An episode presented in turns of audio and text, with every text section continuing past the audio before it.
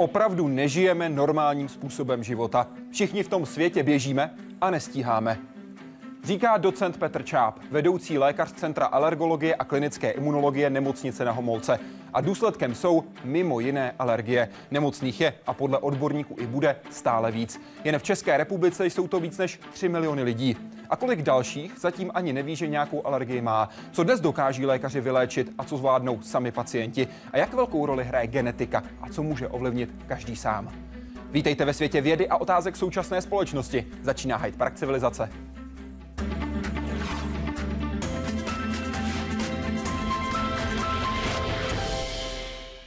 Pane docente, vítejte, děkuji, že jste přijal pozvání do Hyde Parku civilizace. Dobrý večer. Ptát se můžete i během celého dnešního vysílání www.hydeparkcivilizace.cz. To je ta webová stránka, kde najdete všechny cesty, které vedou sem k nám do studia. Můžete si vybrat web, Facebook, SMS, Twitter nebo Google+. Záleží na vás. Dnes budeme mluvit o alergích a těch podle Světové zdravotnické organizace bude stále víc. Alergikem by už brzy mohl být každý druhý Čech. Rychlejší životní styl, změny ve stravování nebo znečištěné ovzduší. Hlavní příčiny, které podle lékařů stojí za novodobou alergickou vlnou. Při ní lidský organismus považuje za ohrožení stále víc látek, které jsou pro něj ve skutečnosti zcela neškodné.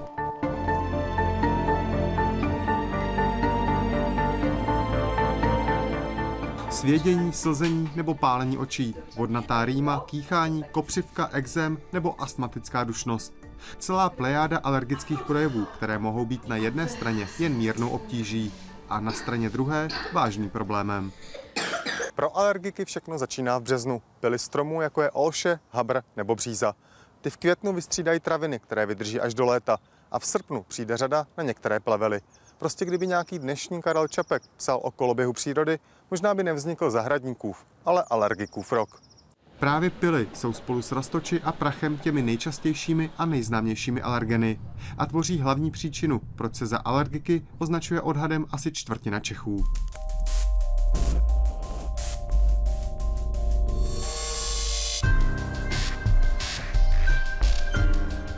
Jim mohou částečně pomoct čističky vzduchu, protipilové sítě, speciální vysavače a další pomůcky. To hlavní ale stojí na moderních lécích. Ty buď tlumí následky a příznaky, umí si ale poradit i s příčinou. A to díky osvědčenému principu vakcíny. My to, na co je pacient alergický, mu začneme podávat v tak malém množství, takzvaně podprahovém, na které on ještě nereaguje. Působíme na imunitní systém tak, aby změnil tu svoji reakci z té přecitlivělé, přehnané, eh, přemrštěné alergické reakce na eh, reakci vlastně tolerující ten alergen. Tato prověřená metoda ale nefunguje na úplně všechny problémy. Třeba u alergií na potraviny je teprve ve fázi studií. Nejčastěji se to provádí v rámci eh, léčby pilové alergie, alergie na roztoče, nej, nejvíce u e, diagnóz, jako jsou alergická rýma, případně lehké astma. Problémem je, že ani vyléčený alergik si nemůže být v průběhu života nikdy jest definitivní vítězstvím. Tě malé děti nejčastěji eh, dostanou atopický exém už v kojeneckém věku. Mohou k tomu mít alergii na potraviny, například na kravské mléko. Mohou z této alergie vyrůst.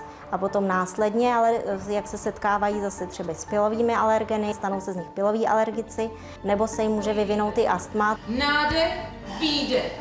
Toto alergické onemocnění průdušek je specifickou kapitolou. V Česku jim odhrem trpí asi 800 tisíc lidí. Problém je, že až polovina z nich o tom ani neví. Jak ale poznat, že suchý a dávivý kašel je skutečně důsledkem astmatu? K tomu lékařům pomáhá analýza v tomto přístroji, který měří obsah oxidu dusnatého ve vydechovaném vzduchu. Astma jde dobře léčit, ale nikoli vyléčit. Nebrání ale životu naplno. Jak ukazují příklady vrcholových sportovců astmatiků, jakými jsou třeba desetibojař Tomáš Dvořák nebo kajakář Vavřinec Radílek. Jaroslav Zoula, Česká televize. Pane docente, kolik lidí v České republice má alergii? Máte to spočítané? A co stejná otázka týkající se světa? Počítané to nemáme, ale je to samozřejmě ta asi nejdůležitější otázka na začátek. Eh, my odhadujeme, eh, co možná nejpřesněji, ale nejsou to přesné odhady, že alergický je každý pátý až každý čtvrtý. trošku s obavou pohlížíme třeba do dalších zemí, jako jsou Spojené státy, kde se uvádějí další statistiky ještě hrozivější. Oni taky žijí tím způsobem života, který sem stále přichází. Nevím, jak to mám schrnout, ale prostě je to taková trošku takový instantní styl života. K tomu se jistě ještě dostaneme. A to samozřejmě má své důsledky. Malinko bych nesouhlasil, jak jste říkal na začátku, s tím, že alergický je téměř každý druhý. To si myslím, že tak daleko ještě nejsme, ale ten výhled bohužel nás asi čeká. To je predikce Světové zdravotnické organizace, která se týká evropského kontinentu, potažmu České republiky, tak jak ji VHO zveřejnila k roku 2015. V roce 2015 by tahle varianta mohla nastat podle studií Světové zdravotnické organizace. Když jste zmiňoval ty Spojené státy, tam je to každý třetí jsou to všechno odhady, protože eh, ty statistici to spočítat umí, o tom jako není řeč, ale eh, problém je dodat ta správná zdrojová data. Kdybychom měli takovou globální ambici, tak jistě každého, když se to snaží domyslet, napadne, že země třetího světa nemají taková, taková statistická data, nemají to srovnatelné. Čili pak pracujeme s jakými si průměry a dalšími statistickými veličinami, ty jsou zkreslené, ty jsou zatíženy nějakou chybou. Proto ta rezervovanost, ne, že bych vám nechtěl nebo divákům vyhovět, ale myslím, že ty odhady jsou seriózní. Oni prostě upozorňují na to, že ten trend je nepříznivý. A e, my sice jako alergologové asi o práci nepřijdeme, ale také toho nebudeme ušetřeni. I, I mezi profesí zdravotníků máme celou řadu alergických pacientů. Když se podíváme na jednotlivé složky těch alergií, ať už jde o astma, ať už jde o exém a podobně, jak to vypadá s počty jednotlivých nemocných? E, tak e, hodit všechny alergie do jednoho pytle je velice obtížné, pro léková alergie, potravinová alergie, kožní, oční, já nevím jaká další. Eh, myslím si, že mm, můžu předjímat takové uvažování diváka, že on se třeba nejvíc bude bát život ohrožujících alergií, kterých zase až není tolik. Ale bude se bát astmatu právem.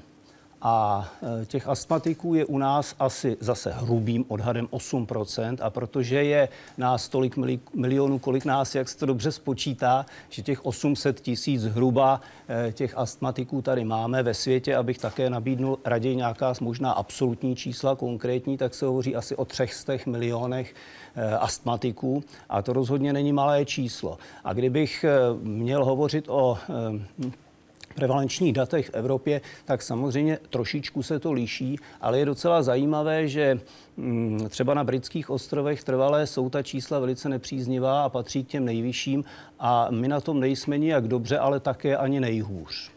Pan profesor Václav Špičák říkal v rozhovoru pro Lidové noviny v březnu 2014, že stále zhruba 300 tisíc lidí uniká a nejsou diagnostikováni, pokud jde o astma. Souhlasíte s 300 tisíc? Dá se, dá se s tím takto počítat, plus minus? Já myslím, že ano. A navíc většinou, co říká Nestor našeho oboru, je většinou eh, jako věc promyšlená nebo nějakým způsobem ověřená, na nějakém důkazu založená, takže určitě ano. Já bych se ho dovolil doplnit v jedné věci, že řada těch lidí je poddiagnostikovaných. Máme lehkou, středně těžkou a těžkou formu. A nejenom u astmatu, to patří napříč prostě medicínou. Když mám nějakou lehkou, občas se objevující chorobu, tak se mi k tomu doktorovi přirozeně moc nechce. Vemte si takovou hypertenzi. Hypertenze nebolí lidí. A 50% lidí prostě má buď nediagnostikovanou, nebo si ji neléčí. A velice obdobné je to i v tom astmatu. Proto možná překvapí eh, toto vysoké číslo uváděné panem profesorem Špičákem, že až 300 tisíc. Ale eh, museli bychom se hloubš podívat potom na tu chorobu jako takovou. Snad bych zdůraznil, že je prostě lehká, středně těžká a těžká forma a proto nám některé unikají. Asi nám neunikají ty těžké formy hypertenze, vysoký krevní tlak, abychom vysvětlili pro diváky. Tomáš Lohym přeje dobrý večer a ptá se, jak jsou na tom s alergiemi oblasti mimo první svět, v relativně chudších částech světa. Objevují se nové alergeny?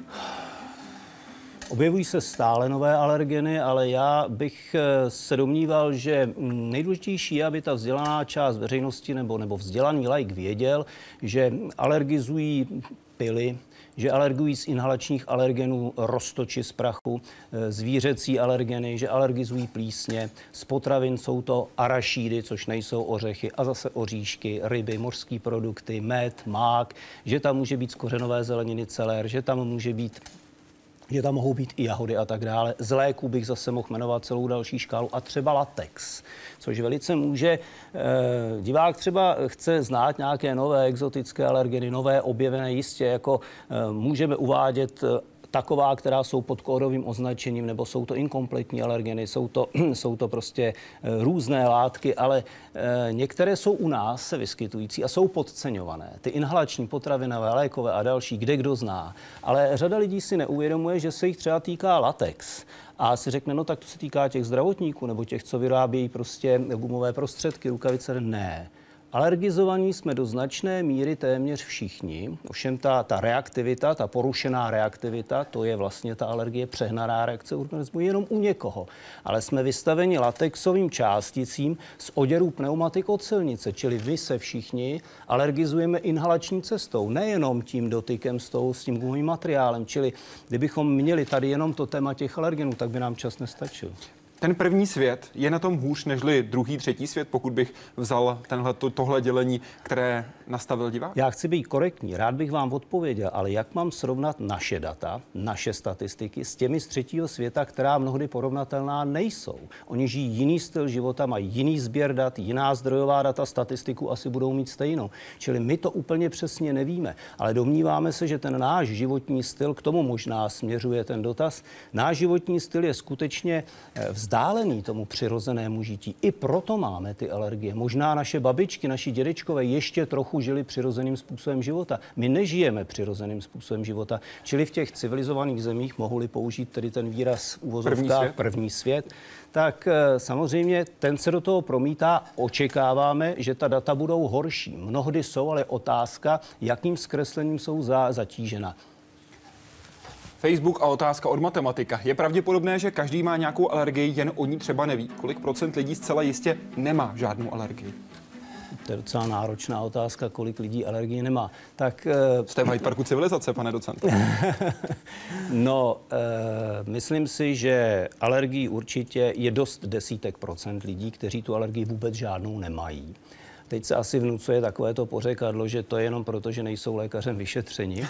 nicméně, nicméně, když uvážíte to, co jsme tady oba vlastně zmínili, že existuje léková alergie, potravinová alergie, inhalační astma, tak si můžeme vybrat bohužel, bohužel z poměrně velké škály, široké škály možností a pátrat, jestli někdo něco má. Já si třeba myslím, že nejsem alergický, ale taky z té jedné skupinky bych pak musel přiznat, že malinko nějaký problém mám, ale není to takový problém, abych to říkal nějak zvlášť na hlas. Určitě se to nerovná tomu, o čem tady jistě dneska dál budeme hovořit.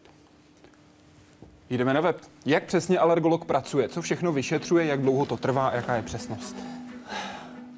Já nevím, jestli mě kolegové nebudou mít za zlé a já si myslím stále, že alergologa alergologem dělají kožní testy na inhalační alergeny roztoče plísně, pily zvířecí alergeny, nejenom zvířecí srsti, a pak takzvaná imunoterapie alergenem. Ale to neodpovídám na to, co jste se ptal, to je jenom ta konsekventní z toho plynoucí léčba, která je pro nás trošku exkluzivní. Ale alergolog vyšetřuje nejdřív anamnézu. Říkáme i medikům. Musím s váma puntičkářsky probrat všechno to, s čím jste za mnou přišel, abych měl nějakou pracovní představu. To je nejdůležitější. Nikoli rozhodit laboratorní síto, aby mi z toho ta diagnoza vypadla. Pak děláme samozřejmě to, co jsem zmínil, ty kožní testy, to dělá sestřička.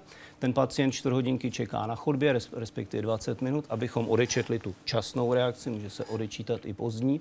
A z, toho nám, eh, z tohoto testu nám přijde informace, která je nesmírně cená, je velmi rychle dostupná. A pak ono to bylo vidět už na té úvodní ukázce, Vyšetřujeme plicní funkce, k tomu dost teoretických i praktických důvodů, protože řada pacientů, kteří mají třeba alergickou rýmu, může mít současně i lehkou obstrukční poruchu ventilace, to už je zase asi otázka jiná. Pojďme se na ní podívat podrobně, ať se v tom diváci hned orientují. Jak se liší test vydechovaného vzduchu například od rozboru krve? Jaké údaje dokážete získat? Jak rychle test vyhodnocujete? Tak eh, já bych začal prostředkem od rozboru krve. Jsou to poměrně nesouměřitelná vyšetření. Naprosto zásadní je ten anamnestický rozbor. Ten, ten rozbor toho, co ten pacient má. Máme k tomu někdo strukturované dotazníky, jak dlouho, jak často, kdy to začalo, jak to vypadá v rodině, po čem se to lepšilo, kterém prostředí to ne. Je to opravdu velice podrobné a musí to tak být. My alergologové jsme šťourové a ono to tak prostě hm, tak nějak je. Já třeba nejsem takový povahou, ale ten obor mi k tomu nutí.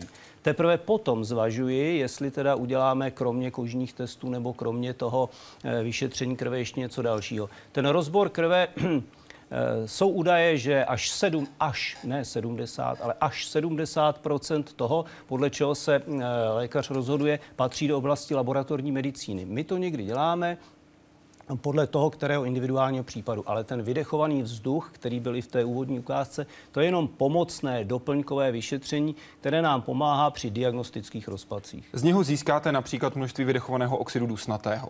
Co dalšího a co vám to hlavně říká?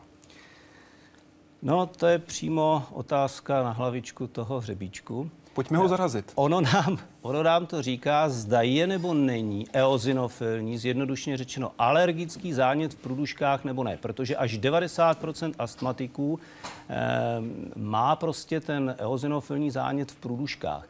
Jsou samozřejmě tací, kteří ho tam nemají. Čili já mohu mít astma, mohu mít i toto vyšetření zcela normální, a e, pak by to nebylo pro tento účel užitečné, ale vzhledem k tomu, že 90% pacientů nějakou tu slizniční alergii má a toto vyšetření je jeho výrazem, tak mi to samozřejmě e, velice usměrní jako diagnostické vodítko, že asi jdu správným směrem a že ten člověk skutečně v těch dolních cestách dýchacích nějaké alergické astma pravděpodobně bude mít. Není to ale zlatý standard. Co další testy, které se týkají například kapacity plic, fungování plic, jak, ať už je to třeba klidová spinometrie nebo další testy? Tam si myslím, že to je naprosto zásadní, pokud bychom ty alergie zúžili na astma. Mhm. Jo, má, mám-li důvodné podezření, že ten člověk má především výdechové problémy, protože astma nemá tak problém s nádechem, on má problém spíš s výdechem. A na to máme teda takzvanou křivku průtok objem, na to je takzvaná ta klidová spirometrie.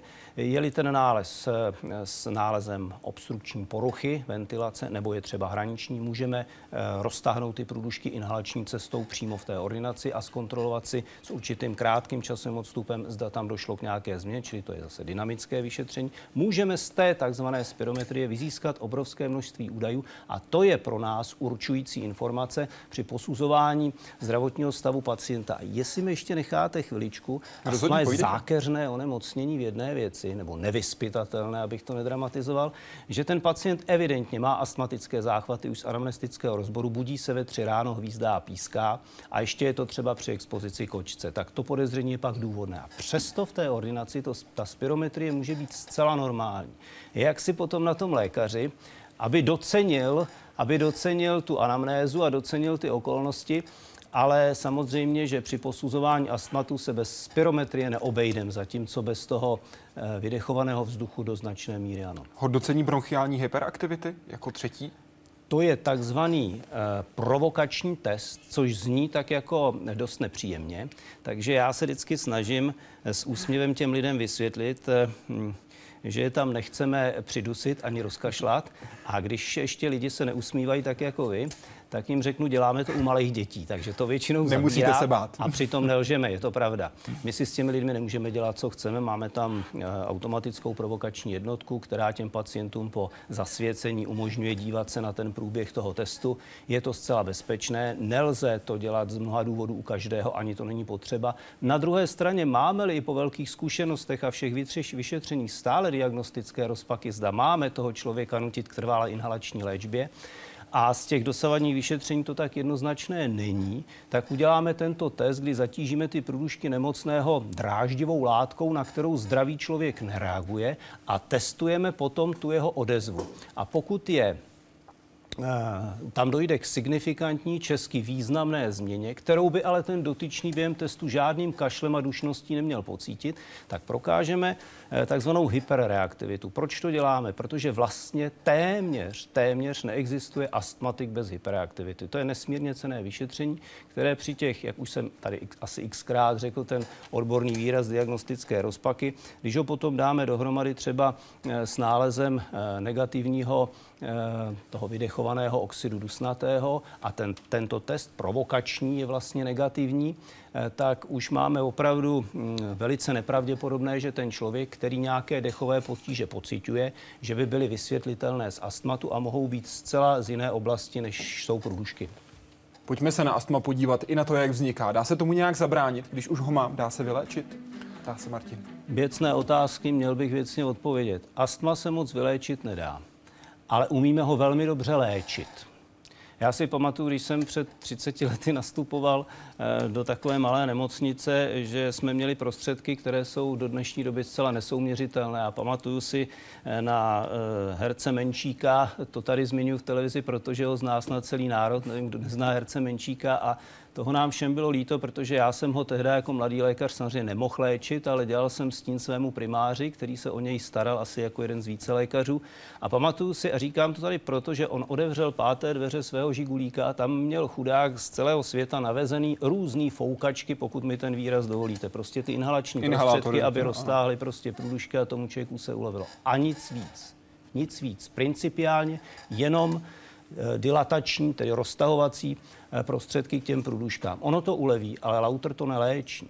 A už v té době byly takzvané inhalační steroidy, což si myslím, že v debatě o astmatu je důležitý údaj a také rozptýli tu obavu těch pacientů z těch steroidů v té inhalační podobě.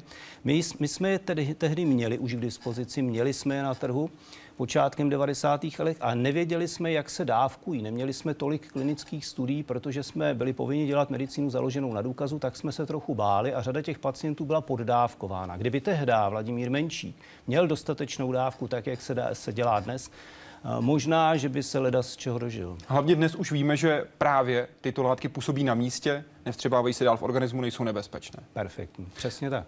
To, co jste zmiňoval, léčba, daří se nějakým způsobem léčit. Co se stane s tkání sliznice v okamžiku, kdy ta léčba je přerušena? No, eh, to je zase individuální. To vám neuhýbám od té odpovědi, a to je skutečně individuální, protože lidi nestojí podle učebnic. Každý má, eh, každý jinak poslouchá toho doktora, říká se mu compliance, adherence, ochota pacienta podvolit se lékařově radě. A teď já, když budu poslouchat a pak z ničeho nic se rozhodnu, že tenhle měsíc poslouchat nechci, Teď to beru jako v úvozovkách samozřejmě výrok. Ale co se stane s tou tkání v okamžiku, kdy pacient reaguje, protože je určitá část pacientů, kteří na tu léčbu zkrátka vůbec nereagují, a pak vysadí. Jak zareaguje to tělo? Co se děje v organismu? Já to maximálním možným způsobem zjednoduším, snad eh, nedostanu vynadáno z odborné odpse. Prostě ten, eh, ten neinfekční eozinofilní alergický zánět ve sliznici těch průdušek tam udržují alergické eozinofilní bílé krvinky. My je do značné míry tímto inhalačním steroidem nebo protizánětlivým prostředky, ale většinou inhalační steroid o tam teď vyháníme. Oni tam nejsou, oni dají pokoj, neudržují zánět a je to zdánlivě všechno v pořádku. Funkčně je to v pořádku, ta funkce té spirometrie určuje prognózu. Když vy přestanete, tak já myslím, že ten výraz můžu použít i v české televizi. Ty mrchy se tam zpátky nastěhují a udržují tam op- o- zase ten zánět, který my bychom chtěli potračit. Proto z tohohle toho zásadního kruciálního důvodu my jsme nuceni těm pacientům říct, my to umíme vyléčit, my to umíme léčit, ale neumíme to vyléčit. Protože zánět tam zůstává, jenom není tak silný, dejme tomu. Přesně a tak. případně ta tkáň začíná, předpokládám, vazivovatět. Ano, to je, to je výborný doplněk. V podstatě bych za to měl poděkovat, protože stále v tom čase se něco děje. Ta tkáň ještě reaguje přestavbovými remodelačními změnami. Jedna z nich je e, sluštění takové vazivové vrstvičky e, v úrovni té sliznice a pak to má takové ty konsekvenční z toho plynoucí důsledky e, v těch funkcích a ty, jak jsem už zmínil, určují vlastně prognózu toho pacienta. Profesor Špičák hovoří o 5 až 7 procentech, kteří na léčbu nereagují. Jaké jsou pak pro ně šance? Jaké jsou pak pro ně možnosti a vyhlídky? Ano, tak pan profesor má bohužel pravdu, protože to je takzvané těžké astma.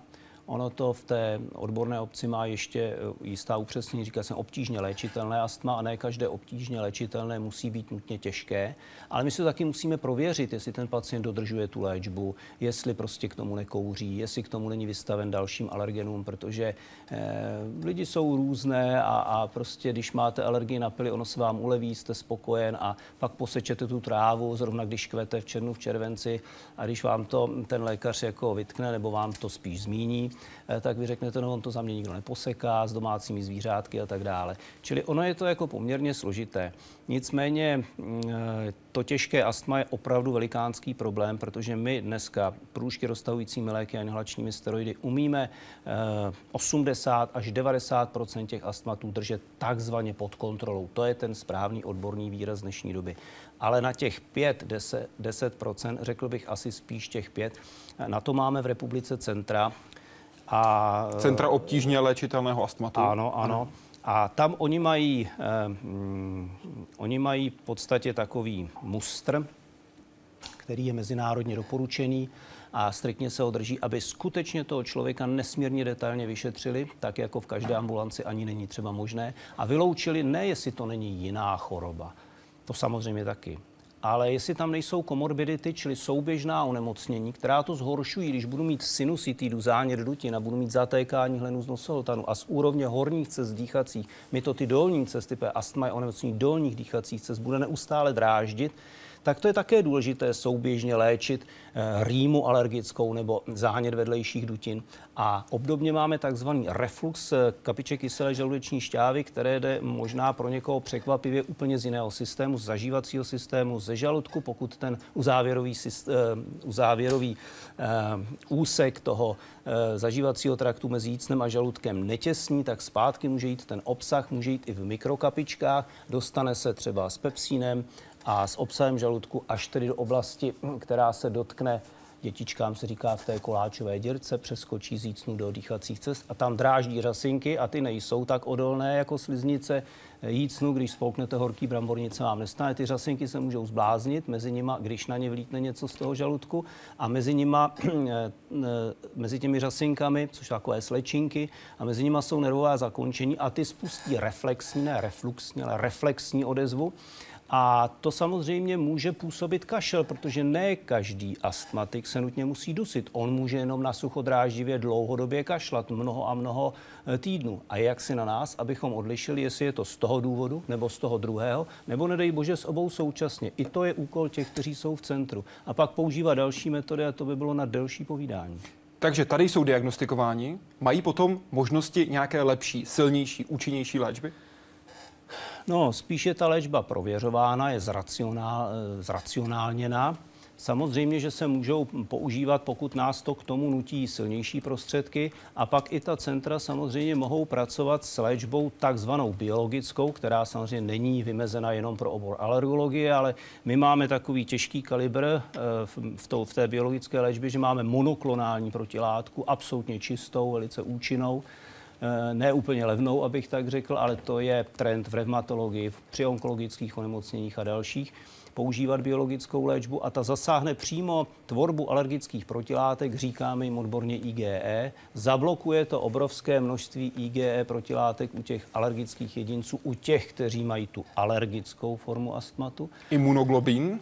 Ano, a tak, tak můžeme významným způsobem stabilizovat ten stav. Nemůže se nám to prostřednictvím eh, tohoto druhu biologické léčby namířené proti IG protilátce dařit u toho astmatu, které je nealergické. Tam se používají ještě další metody a je to někdy velice složité.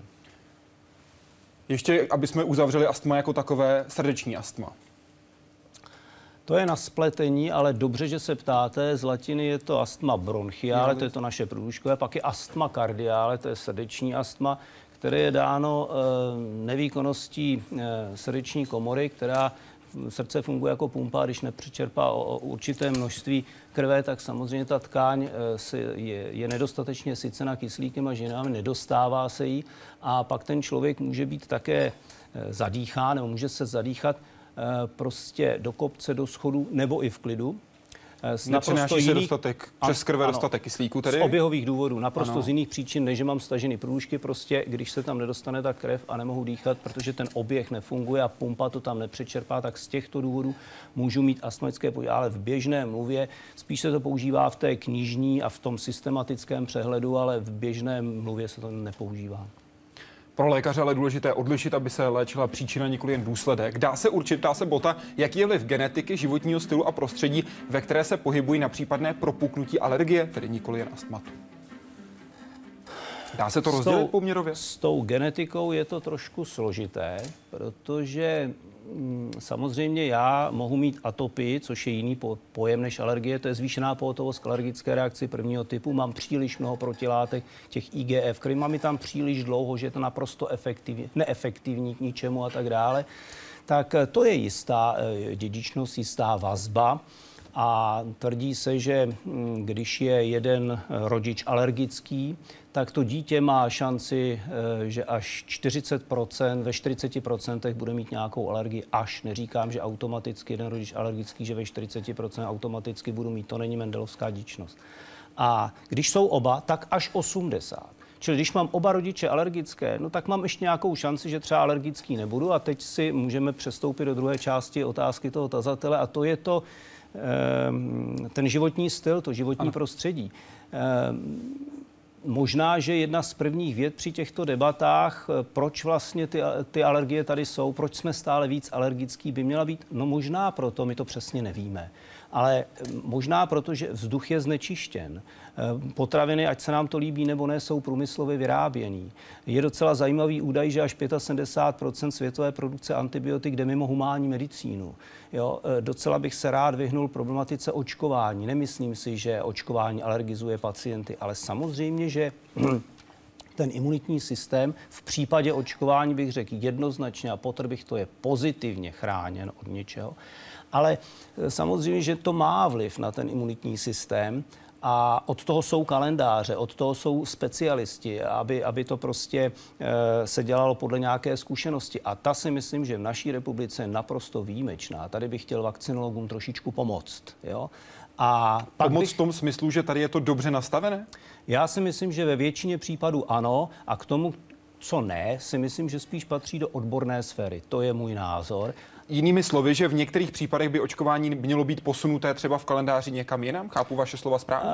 Spíš je to skutečně víc na odbornou debatu, protože si nemyslím, aspoň jsem si nevšiml ze svého obecného vzdělání, že bychom něco dělali principiálně a fatálně špatně nebo zaostale. Spíš si myslím obráceně. Ale chtěl jsem se sám dostat ještě k pátému faktoru, když mi to dovolí, a to je stres ten je absolutně podceňovaný, to tady nikdo neposlouchá. Jo. Ehm, já bych já bych to ještě podtrhnul snad odkazem, že i děti mají stresy. I dorostenci se bojí, že budou taseni ve škole. To je stres jak hrom, já si na to docela ještě pamatuju. Takže, eh, takže prostě buďme k tomuhle vnímaví. Jo? Tady bych možná malinko podtrhl i význam našich manželek a prostě žen vůbec, že oni, oni pro to zdraví mají trošku takový lepší vnímání. My jsme někdy trošičku takový, eh, že to nevnímáme a pak si značně škodíme, ale ten stres je nedoceněná věc z medicínského hlediska, když trvá příliš intenzivně a příliš dlouho, tak je nefyziologický a nemáte šanci se na ně adaptovat. Všichni víme, že ho potřebujeme už od doby mamutů, že aby jsme ho obstáli. Ale mm, je to skutečně významný faktor a e, IT technologie a vůbec ten styl života nám tady všechno zrychluje. A je pravda, že asi tento pokrok, který nezastavíme.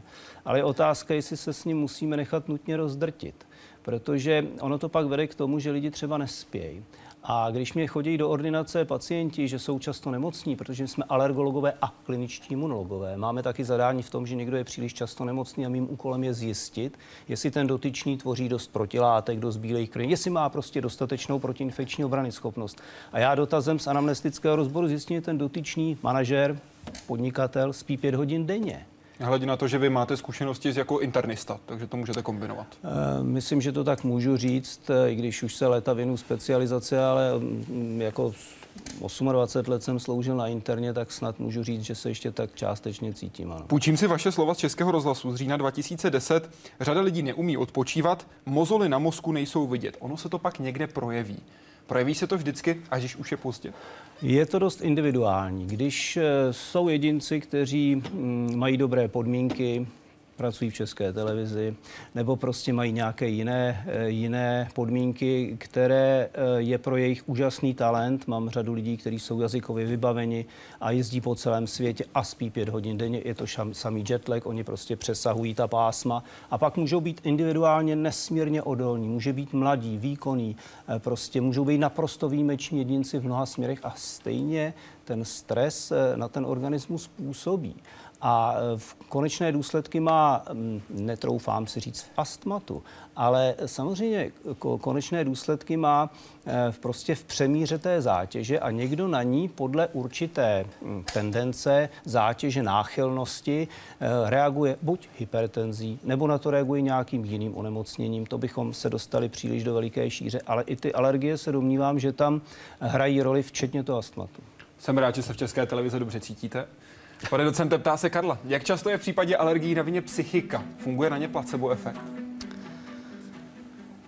Uh, Placebo efekt eh, funguje určitě dobře, pracují s ním psychiatři, pracují s ním léčitelé. My na něj nemáme čas, což říkám dost mm, totiž na tu péči o tu psychiku v těch ordinacích říkám to dost nerad, protože někdy děláme tříminutovou medicínu. Řeknu to ještě hůř, někdy mám pocit, že děláme veterinu. Prostě za vším vidíme srdce, plíce, játra, ledviny, střevo a tak dále, možná i ten mozek. Ale že ten člověk má nějakou spirituální sféru, eh, abych to tak nedramatizoval, eh, že taky má nějaké své starosti. Eh, xkrát se mi stalo v mé praxi, jistě nejsem jediný, že jsem měl pocit, že ta situace je vyřešená, pacient spokojeně odchází s nějakými léky a tak dále. A už si beru eh, dokumentaci dalšímu pacientovi a najednou mi přijde ordinace sestřička a řekne, no jo, pane doktore, a ona, ona nebo on se rozvádí. Že? A já si teď uvědomím, že všechno je tak trošku jinak. Jo? Máme samozřejmě názvy jako psychosomatická onemocnění, bavíme se o stresu, ale mm, tahle sféra té psychiky samozřejmě je nesmírně nedoceněná a mm, na mnoha místech nejenom specialisti oboroví jako psychiatři upozorňují, že eh, řada lidí užívá antidepresiva, aniž by byla přesně indikovaná, že oni jsou mnohdy přepracovaní, jo? Že, ta, že ta antidepresiva mají taky svůj drobek, svá úskalí, svou odvrácenou stranu a my si taky jako lékaři nemůžeme s těmi pacienty dělat, co chceme. Takže eh, psychika jistě hraje nesmírnou roli a myslím si, že mm, je taky strašně důležité eh, ty lidi vyslechnout. Ono to je dost důležité, dělali to ti naši předci. Dělali to, nebojím se říct, možná eh, i, i lékaři, ty generace před námi, eh, někdy možná líp. Eh, znám lidi, kteří vzpomínají na rodinné lékaře, oni že dělí všechno, že s těmi lidmi promluvili a ono se jim ulevilo. A není to jen tak prázdná řeč, nejsou to small talks o něčem jaksi bezobsažném. Společenská Čili konverzace. Myslím, mys, ano, myslím si, že je to velice důležité na toto myslet. Ovšem musím samozřejmě přiznat za nás, za všechny zdravotníky, že my k té tříminutové medicíně někdy jsme nuceni a že na ty lidi tolik času nemáme. A co s tím tedy uděláte, když chcete být lékařem pro lidi a nikoli veterinářem, když si půjčuji vaše slova? Já Jste nevím, vedoucím lékařem centra. Já nevím, jestli vám mám odpovědět a já to risknu. Eh, podívejte, eh, když má, já mám asi 2,5 tisíce lidí v ordinaci a mám stále delší a delší objednávací doby. Takže já bych vlastně, abych to všechno zvládal, měl začas vyhlásit stop stav. Jo? A jsou kolegové, to nejsme jediný, prostě jsou kolegové od stomatochirurgů přes chirurgy, všechny profese, které bych zde namenoval, všichni s tím mají problém. Mají s tím problém v Kanadě, mají s tím problém prostě všude na světě. A nějak se s tím jistě vyrovnat musí. Ale ti pacienti jsou nezlobí se na nás, jsou nerudní. Já jsem taky potenciální pacient. Já, když mám nějaký problém a není v kategorii akutních, abych naléhal na to přijetí, tak jsem úplně v stejném problému. Čili když se nechám zahltit a každému řeknu ano, tak pak nejdu ani na ten oběd, jsem sám ve stresu a prostě určitě ten čas neušetřím. Čili musím si e, dát do toho svého diáře těch pacientů e, jenom takový objem, který jsem schopný zvládnout. Nemohu prostě za veškerou bídu našeho světa. To by vám asi ani nikdo nepřipisoval, pane docente, ale ta moje otázka zněla, co s tou situací jako takovou? Jste lékař, jste zkušený lékař, máte nějaké slovo, máte nějakou zodpovědnost? Máte pod sebou x desítek lidí, za které také do určité míry zodpovídáte a tisíce pacientů, za které nesete určitý díl zodpovědnosti. Ta situace vás se vám nelíbí. Jak zní tedy ven? Eh, myslím si, že nemůžeme se v řeči o psychice obecně v medicíně omezovat skutečně jenom na farmakoterapii. Nemůžeme se omezovat jenom na chemii. Nemůžeme se, musíme taky s těmi lidmi promluvit o dietě, musíme s nimi promluvit o režimových opatřeních. Dietu ještě lidi docela dobře chápou, ale režimová opatření nechápou. Jinými slovy, jestli vás chápu, abychom se dostali v těch jednotlivých krocích dál, méně předepisovat léků, více zabývat tím, jak na tom ten člověk je po psychické stránce a víc s ním řešit tu celkovou celostní medicínu, tedy jestli pravidelně spí, jestli má dobrou dietu, dobrý režim, jestli skutečně dostává dostatek vitamínů. V zásadě si myslím, že, že máte pravdu, že jste to vystih. Je to v tom komplexním přístupu. Nedomnívám se, že přijde nějaké zítra, nejsem jasnovidník, kež by přišlo, ale, ale že přijde nějaké nové paradigma, nějaký nový systém, který nám najednou objasní, proč ty lidi mají to astma. Ale ale myslím si, že je to spíš v tom komplexním přístupu aby jsme, zní to jako fráze, jako takové odbytí toho tazatele. Není to pravda. Prostě, když já všechno zahrnu, i tu psychiku, i tu, já bych neponižoval tu farmakoterapii, ona je nesmírně jako účinná. Když srovnám to, co jak jsme ličili před 30 lety, tak je to propast. Americi se smejí, co jsme to před lety, jak si dělali. Ale myslet na to všechno tak nějak trochu vyváženě a nezapomínat se i napsat, eh, zeptat třeba i na to, jestli ten dotyčný třeba moc nepracuje. A teď vy na to ale ten čas nemáte, jak říkáte. Nemůžete se na to zeptat. Musím Tedy se... pro vás ta změna by byla mít víc času. Určitě. Tedy řešením je víc lékařů? Um, v rámci možností já víc lékařů nevyřeším ze své pozice, ale...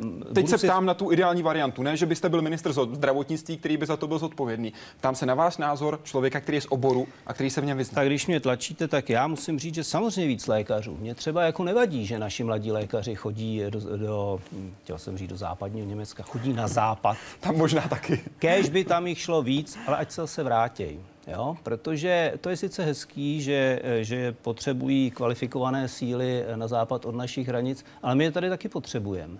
Jo? A ať, ať jsou samozřejmě zkušení, ať jsou lepší než já. Pokud možno, ať jsou ještě lepší než já, a my všichni ostatní, ale se zase vrátí, protože samozřejmě, když máte, já nevím, asi 1050, bych neřekl nepřesné číslo, od, tady, od toho tady hovořil předseda naší komory, pan doktor Kubek, zasvěceně s pořádnými čísly, ale pokud eh, se nemýlím, tak je každý rok asi tisíc eh, nových jaksi absolventů a z, těch, z nich téměř 200 jde do zahraničí. No tak samozřejmě, jestli umím počítat, je to pětina a to samozřejmě někde chybí. Či na vaši jasnou otázku mělo by jich víc, no samozřejmě, že bych jich v praxi mělo víc, ale současně s tím dodávám dovětek, že to jistě není jediné. Já bych měl začít u sebe a udělat si trošičku pořádek v tom time managementu, tedy rozvrhu svého času, tak, abych to udělal tak šikovně, abych se šel i na obědvat. Uděláte? Snažím se o to každý den. No. Budu držet palce, aby se vám dařilo, pane docente. Jiřina se ptá. Mám kojence a snažím se co nejvíc uklízet, aby vyrůstal v čistém prostředí. Manžel mě odrazuje a říká, že trocha čisté špíny je pro syna prospěšná kvůli imunitě a zabrání budoucím alergiím. Nakolik znečištěné domácí prostředí pro dítě doporučujete? Vliv prostředí, o kterém teď byla řeč. My na to máme takzvanou hygienickou hypotézu. Ten manžel má pravdu, ale já vlastně nemůžu říct, do jaké míry. Eh, ono, hygienická hypotéza, to znamená, že když malinké děti jsou trošku v té špíně, jak zmiňuje ten manžel v dobré snaze, eh, tak eh, jsou určitá data, že když je to u dětí do jednoho roku, do půl až jednoho roku, když vyrůstají na farmách, v takové té špíně, ne té zablemcané, co máme na Karlově náměstí, jo, čímž se lišíme od těch německých hořících zemí, ale, eh, ale mm, taková ta špína takzvaná endotoxínová, to znamená, eh, jsem s hospodářskými zvířaty, jsem na, na, na seně ve slámě, jsem takovýto vylítaný dítě, ale zatím jsou ta data nesmírně skromná. My sami lékaři bychom chtěli víc o té hypotéze vidět, ale musíme dělat medicínu založenou na důkazu. Nemůžeme plácat jen tak něco. Mám-li teda naší populaci něco doporučit, tak si musím být jist s tím, že na to mám nějaké údaje. A nemůže to být jenom, jenom experience-based medicine nebo opinion-based medicine. Na mé zkušenosti a na mém názoru takto si počínat nemohu.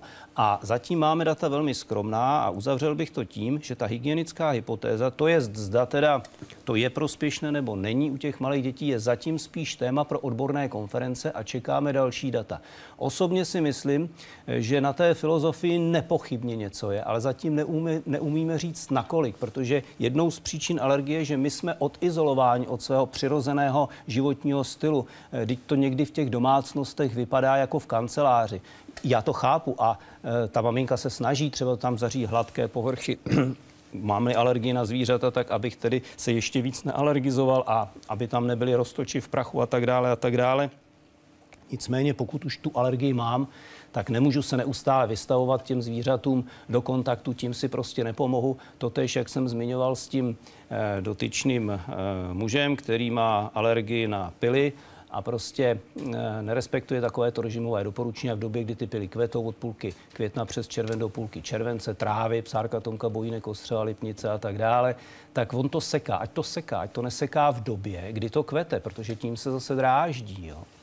Abychom odpověděli Jiříně, tak dejme tomu, že má manžela Jiřího. Takže v té jejich vzájemné diskuzi v tuhle tu chvíli není rozhodnuto. Půl roku, rok, ano nebo ne, mají sledovat odborné články. Asi tak. Jdeme na web. Dobrý večer. Dvouletý syn má alergii na bílkovinu kravského mléka. Chtěla bych se vás zeptat, zdali lze předejít této alergii u druhého dítěte, které aktuálně čekám. Pomůže tomu vhodná strava, například vyvarování se mléčných výrobků při kojení a tak podobně?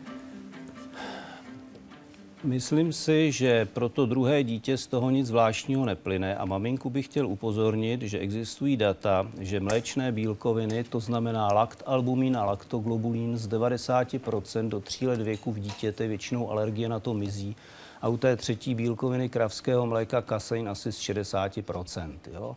E, nemůžu jí to slíbit na 100%, protože medicína není exaktní věda, lidi nestanají podle učebnic, ale na to ta data jsou. Jsou alergie, které se týkají nejenom samozřejmě potravin, které se týkají nejenom pilů, ale ty se můžou týkat také například hmyzu. Tady je příběh jedné ženy, která může se dostat skutečně až na hranu života v okamžiku, kdy se ke hmyzu dostane příliš blízko, respektive on k ní. Paní Jitka Čermáková patří k malé skupině lidí s velkým problémem. Její organismus reaguje na hmyzí jed takovým způsobem, který může i usmrtit. Dostala jsem žihadlo mezi lopatky a netrvalo dlouho. Začalo mi svědět celé tělo. Začala jsem otýkat a v podstatě jsem přestávala i pomalu slyšet a vidět. Tak jsem začala mít strach o život. Tehdy měla štěstí, že její manžel byl poblíž a rychleji převezl k lékaři. Nic z toho, co se stalo, totiž nečekala. V dětství ani pubertě ji včelí nebo vosí bodnutí nevadilo. Život ohrožující alergie se u ní totiž vyvinula až později. Začalo to až po porodu syna, kdy první žihadlo od včely do ruky bylo takový, že mě otekla celá ruka až k lokti. Teď už má po ruce nástroje, které jí v kritických momentech pomůžou. Vedle antihistaminik je to tohle jednorázové pero s adrenalinem, hormonem, který stabilizuje krevní oběh a má největší protialergické účinky. V případě reakce okamžitě vzít od každého léku dva prášky a pokud by byla reakce silná, použít injektor. I takto závažné hrozby se dají řešit. Postupným podáváním slabých koncentrací alergenu si tělo na danou látku přivykne. Pacient chodí každý týden na další a další dávku, že to trvá tak 14-16 týdnů, než se dostane na udržovací dávku. A když už je léčen udržovací dávkou vakcíny, obvykle v této době už je chráněn před život ohrožující reakcí dalším žihadlem. I tak v Česku k úmrtím po bodnutí hmyzem dochází. Jsou to ale velmi vzácné případy. Jaroslav Zoula, Česká televize. Pane docente, pojďme tenhle případ rozvinout o chvilku dál, ale ještě předtím se podíváme na to, na co reagují aktuálně diváci, protože například Marek píše, před chvílí jste řekl, že nežijeme přirozeným způsobem života. Co je ale ten přirozený způsob života? Uh, tak uh, žijeme v místě, kde je znečištěné uh, ovzduší, a to nejenom v Praze, ale mám pacienty, kteří se právě kvůli znečištěnému vzduší v Praze přestěhovali třeba na Šumavu a tam bohužel ta lokální topeniště také jsou zdrojem určitého kouře, takový ten žlutý eh, žlutozelený, nebo prostě určitě ne ten krásný modrý, který je ze spalování, já nevím, eh, kvalitního dříví a tak dále, otopu. A e, tedy měli bychom usilovat o to, abychom se vymanili z toho, z toho ovzduší, který není špatné jenom na Ostravsku. U nás v tom ovzduší nejvíc dráždí polétavý prach, co je bezprahová, což je bezprahová e, veličina, znamená, e, nevíme, od které hodnoty dráždí. A není to problém jenom Ostravska, kde jsou trvalé ty, ty mapy ČHM s tím znečištěním nejhorší. V v Praze, v Brně a v těch velkých městech a kolem velkých tahů, D1 a tak dále, eh, jsou samozřejmě také znečištění a ty jsou dány oxidy dusíku. Čili já bych se měl vymanit z tohoto vlivu. To, to je to nepřirození, co mi dělá. Můžete namítnout, no jak se z toho mám dostat, když to je vlastně všude. Není to všude. Prostě některá místa nejsou tak znečištěná. My tady v Praze třeba především máme z těch automobilů. Uvažte, že podle uh, eh, UAMK za 10 let um, se až spateronásobil počet osob osobních vozů, eh, ty mají značná, značný podíl z nich jsou dýzlové motory, ty mají nedokonalé spalování a tak dále. A tak dále. Čili vymanit se z toho ovzduší. Druhá věc je stravování. Zase musíte říct, no já mohu kupovat jenom to, co se mi nabízí, přece nebudu nakupovat u sedláků eh, jak se to dělalo dřív, když, když ta možnost byla, když byl možnost k tomu přirozenému zdroji. Ano, ale dneska je velice populární vaření. Máme to na všech televizních kanálech. Ale ti, co tomu rozumí, poukazují na to, zaslechl jsem to, myslím, u pana Sapíka, excelentního kuchaře, který říká, naše ženy, naše ženy v Čechách a na Moravě ještě docela vaří. Ale ve Spojených státech už se moc nevaří. A, e, tudíž používají se polotovary, e, používá se instantní kuchyně. Jo? A e, měl bych vařit teda z nějakých zdrojů e, úplně jednoduchých potravin a sám si to připravovat. Čili i tímto způsobem se do jisté míry, zdůraznuju, do jisté míry mohu tím bránit. Pak bych měl mít nějaký pohyb. Teď bych si troufnul tu alergii vložit do celé medicíny a do celého životního stylu. Prostě lehká strava, dostatek pohybu na čerstvém vzduchu. Sami si odpověsme na otázku, kdo má tu lehkou stravu, zvlášť naše česká kuchyně úžasná. Eh, kdo má dostatek pohybu, a e, na čerstvém vzduchu to už jsme říkali. A není to, myslím, bezobsažné, prázdné, je to dost důležité. Pojďme se podívat už na tu léčbu samotného problému, který, jak jsme slyšeli, se může vyvinout také během života. Jaký je váš názor na léčbu alergie pomocí akupunktury? Němá alergoložka předepisuje pouze zertek a kapky do očí, které mi výrazně nepomáhají a jiné řešení nepřichází. Akupunktura mi ale velmi pomohla. Proč je tak malé propojení mezi těmito světy? Eh, akupunktura patří eh, do oblasti alternativní medicíny. Eh, je to zrovna ten druh, který je docela akceptovatelný, protože mm, je přes něj docela dobře kontrola. Já bych řekl, že v éře AIDSu bych si měl přinést vlastní akupunkturní jehly a musím používat taky s časem, s faktorem času, to znamená, e, není to tak, že bych přišel, někdo by mi pích jehličky, abych zase odešel. Prostě je to sezení třeba na půl hodiny a musí být třeba deset. Ti, kteří to dělají dnes a denně, by jistě e, lépe než já a fundovaněji popsali třeba ta sezení. Já jsem si stejnou otázku jako tazatelka kladl na začátku své dráhy, protože už před 30 lety jsem pošilhával po akupunktuře. Jak jste si odpověděl? A požádal jsem jednoho kolegu, který ve středisku vrcholového sportu, dnes Olymp Praha, eh, používal ty, eh, ty místa, na to si musím sundat brýle, a napichoval čtvrtý bod dráhy zadní chegu tady potom napichoval ty jehličky zhruba do těchto nazolabiálních lích tímto směrem, aby, aby, aby ten člověk hezky vypadal, tak mu ještě takhle ke kořeně nosu píchnul jeden. To jsou určité body, které se standardně leta používaly a nějaký efekt mají. Ale s tím dovědkem časovým a s tím dovědkem technickým, o které jsem mluvil, nedomnívám se, že to je plnohodnotná alternativa za režimová opatření, farmakologickou léčbu a určitě to neumí to, co my umíme v té imunoterapii alergenem, kdy opatrná malá množství toho alergenu u vybraných pacientů pacientů. Ne, kdo se mi líbí a kdo se mi nelíbí, ale podle určitých předem daných kritérií eh, buď zvolíme a tomu člověku tři až pět let dáváme buď injekční cestou, kapičkami pod jazyk nebo tabletami, to malé množství, abychom navodili zase tu zpětnou rovnováhu, tak jak o tom, myslím, v začátku hovořila paní doktorka Sedláčková, když chtěla divákům vysvětlit, že tu ztracenou rovnováhu zase tímto způsobem můžeme eh, dostat zpátky. Pokud se chcete dozvědět víc o tradiční čínské medicíně, třeba i o tom, jak se používá, používají jednotlivé jehličky, většinou jednorázově v rámci akupunktury a případně jak kombinovat tradiční a tu v Evropě klasickou medicínu, stačí, když se podíváte do, i, do i vysílání Hyde Parku civilizace na rozhovor s Josefem Luckým z konce května roku 2014, protože tam se dozvíte podrobnosti. My teď odpověď na další otázku, kterou poslal Libor Ryšavý. Pane docente, mohu nějak dopředu zjistit, jestli budu alergický na lék, který nově dostanu u lékaře, například na nová antibiotika politika a podobně. Je mou jedinou variantou důvěřovat, že se nic nestane a sníst to? Tazatele nebo diváka naprosto chápu s tou otázkou, ale eh, já ho, já ho zklamu. My nemáme takový test, který by to dopředu předjímal.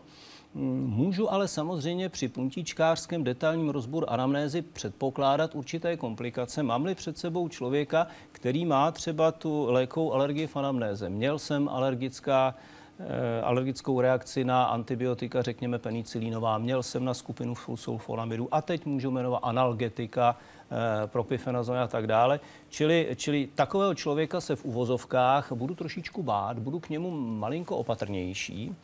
A eh, samozřejmě i v té volbě toho, kterého léku budu opatrnější.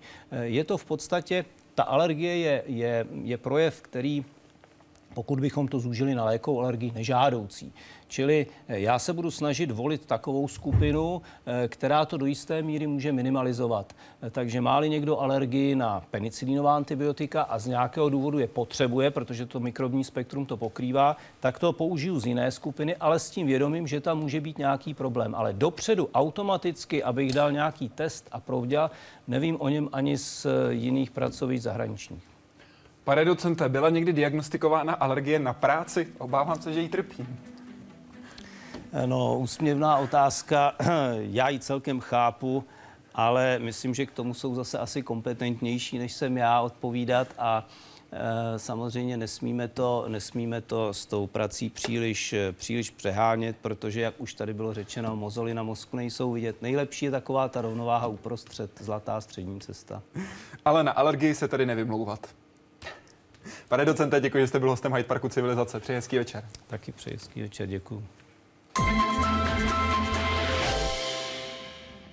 Minulý týden jsme vysílali z Akademia Film Olomouc rozhovor s Richardem Dawkinsem, evolučním biologem, ale Olomouci jsme toho pro vás natočili víc. Další dva rozhovory, které uvidíte příští sobotu, a ta s antropologem Niobi Thompsonem a také s fyzikem Derekem Millerem. Oba dva popularizují vědu, ale každý jde úplně jinou cestou. Jeden má rozpočty milionů dolarů a, tvo- a tvoří televizní série, druhý vezme kameru a klidně sám sebe točí na YouTube. Má tam víc než 2,5 milionu odebíratelů, víc než 150 milionů zhlédnutí jeho videí. Jak se dá popularizovat věda? Odpovíme už příští týden v Hyde Parku Civilizace. Přeji vám hezký týden, mějte se fajn.